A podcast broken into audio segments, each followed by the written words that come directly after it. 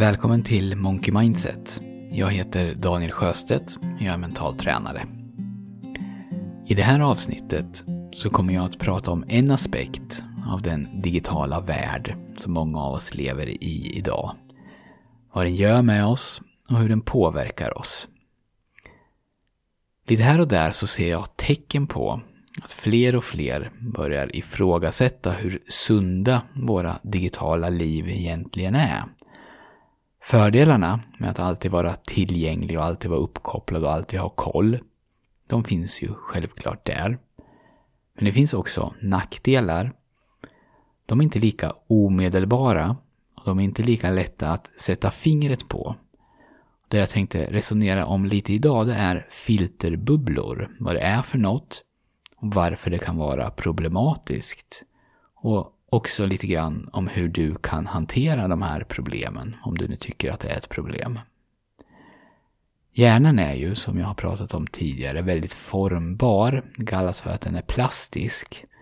Våra tankar och våra beteenden formar våra handlingar, formar hur vår hjärna fungerar. Och vill man, vill man vara drastisk, så kan man säga att det vi gör, det vi tänker och de intryck vi utsätts för, det skapar vår verklighet. Eller det kan åtminstone skapa vår verklighet. Så om du matas med en viss världsbild från dina föräldrar, från media, från dina arbetskompisar kanske och dina kompisar, så är det lätt att det här blir din världsbild, alltså sättet som du ser världen på. Och då tenderar vi att omedvetet ta till oss sånt som bekräftar vår världsbild och förkasta sånt som krockar med vår världsbild. Så den här bilden som du har av verkligheten som i själva verket är skapad av dig och som ser verkligheten genom en liten lins kan man säga som är riktad på ett visst sätt i en viss vinkel. Men det blir din verklighet, det blir det som du definierar som verkligheten. Det blir din sanning. Någon annan, låt oss låtsas att det är din granne, hon matas med en annan världsbild. Hon hade föräldrar med en annan politisk inriktning kanske än dina. Hon läser andra tidningar. Hon kanske, hon kanske diskuterar samma frågor som du med sina kompisar. Men deras diskussioner börjar från en annan utgångspunkt. Så du och din granne, ni bor i samma hus. Ni jobbar och verkar i samma stad. Men ni har helt olika syn på hur verkligheten ser ut. På internet, och det här har du säkert hört till leda, så förstärks det här fenomenet. För där, om du inte vill, så behöver du aldrig ens träffa någon med en annan världsbild. Du behöver inte låta någon annan ifrågasätta din världsbild. I den fysiska verkligheten så är ju chansen ganska stor att om du har ett socialt liv så kommer du med jämna mellanrum att träffa på någon med en annorlunda världsbild.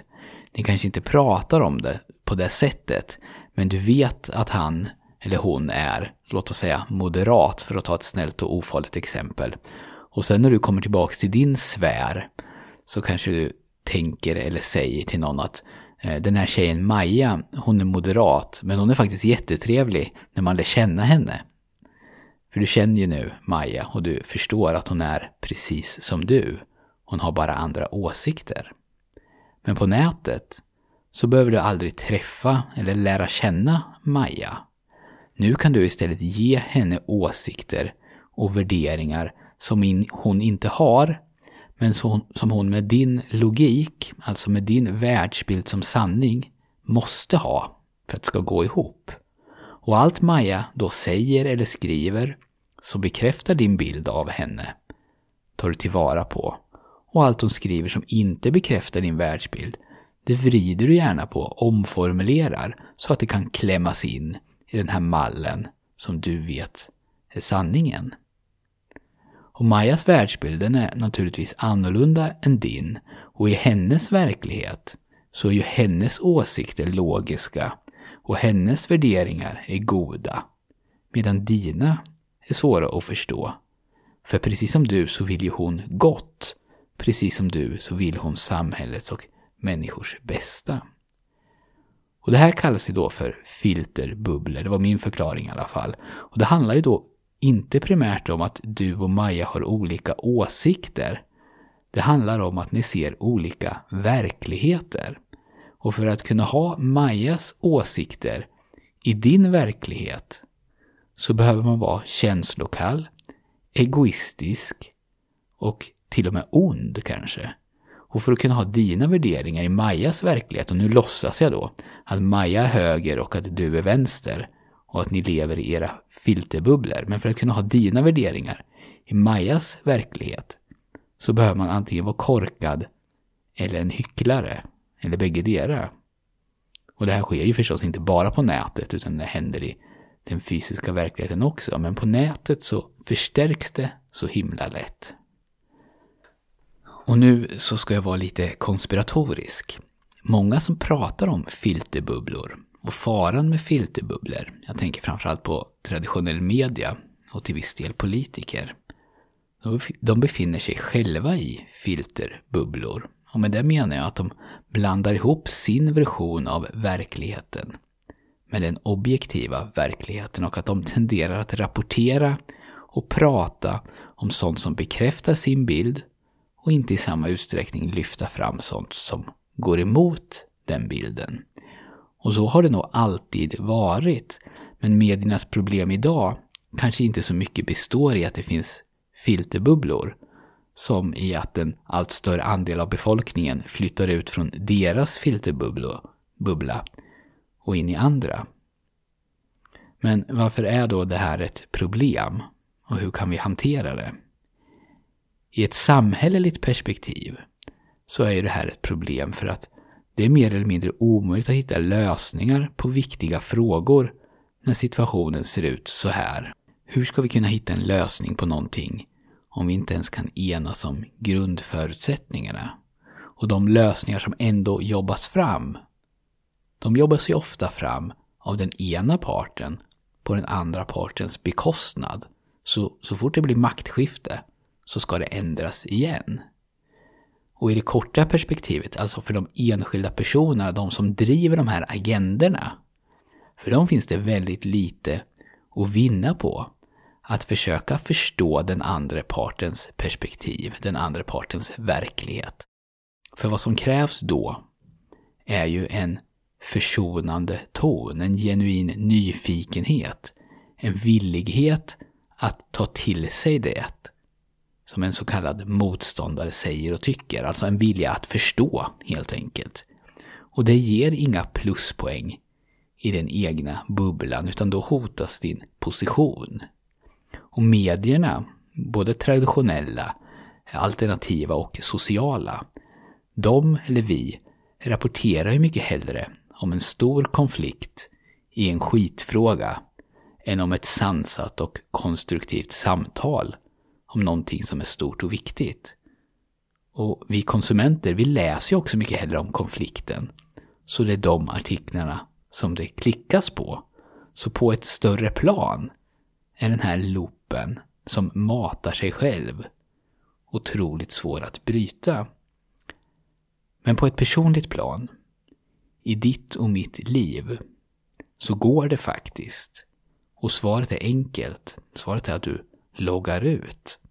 Att du slutar följa nyheterna, kanske bara ta en paus från sociala medier en vecka eller två och se vad som händer. Och vad du kommer märka, tror jag, det är att allt det där som känns så viktigt, eftersom tonläget är så högt, det betyder egentligen inte någonting i ditt liv. Och all den där energin som du idag lägger på sånt som du inte kan påverka, det kan du istället nu lägga på sånt som du har makt att förändra. Och jag vill inte överdriva effekten av en nyhetsfasta eller en sociala mediefasta. Men min erfarenhet är att det definitivt kan vara värt att testa. Om inte annat, bara för att se om du kan. Eller om det är så att du har ett beroende. Och du behöver inte oroa dig för att missa någonting, för händer det någonting stort och viktigt på riktigt så kommer du att få reda på det. Det kan du vara ganska säker på. Så min utmaning till dig, är följande. De närmsta två veckorna håller du dig borta från sociala medier, från nyheter och från internet i stort i största möjliga mån. Kanske känner du ett behov av att meddela folk, gör då det. Skriv att du har mediefasta i två veckor och att folk kan nå dig på sms eller mail till exempel. Själv så kommer jag att kolla text-tv. Jag kommer kolla på längdskidorna i OS. Och eftersom vi ska flytta till sommaren så kommer jag också att fortsätta letandet efter nytt boende. Men annars så ska jag stänga av mig själv från nyheter och surfande. Så mycket jag bara kan. Och vad roligt det skulle vara om vi om två eller tre veckor skulle kunna börja få in rapporter via mail eller till Facebookgruppen om hur det var att testa det här. Oavsett om du klarade det eller inte, oavsett om du upplevde det som positivt, negativt eller neutralt. Det känns kul för mig att vara igång med poddandet igen. Jag hoppas att jag väckte några nya tankar hos dig. Tusen tack för att du har lyssnat och om du vill så hörs vi igen om en vecka.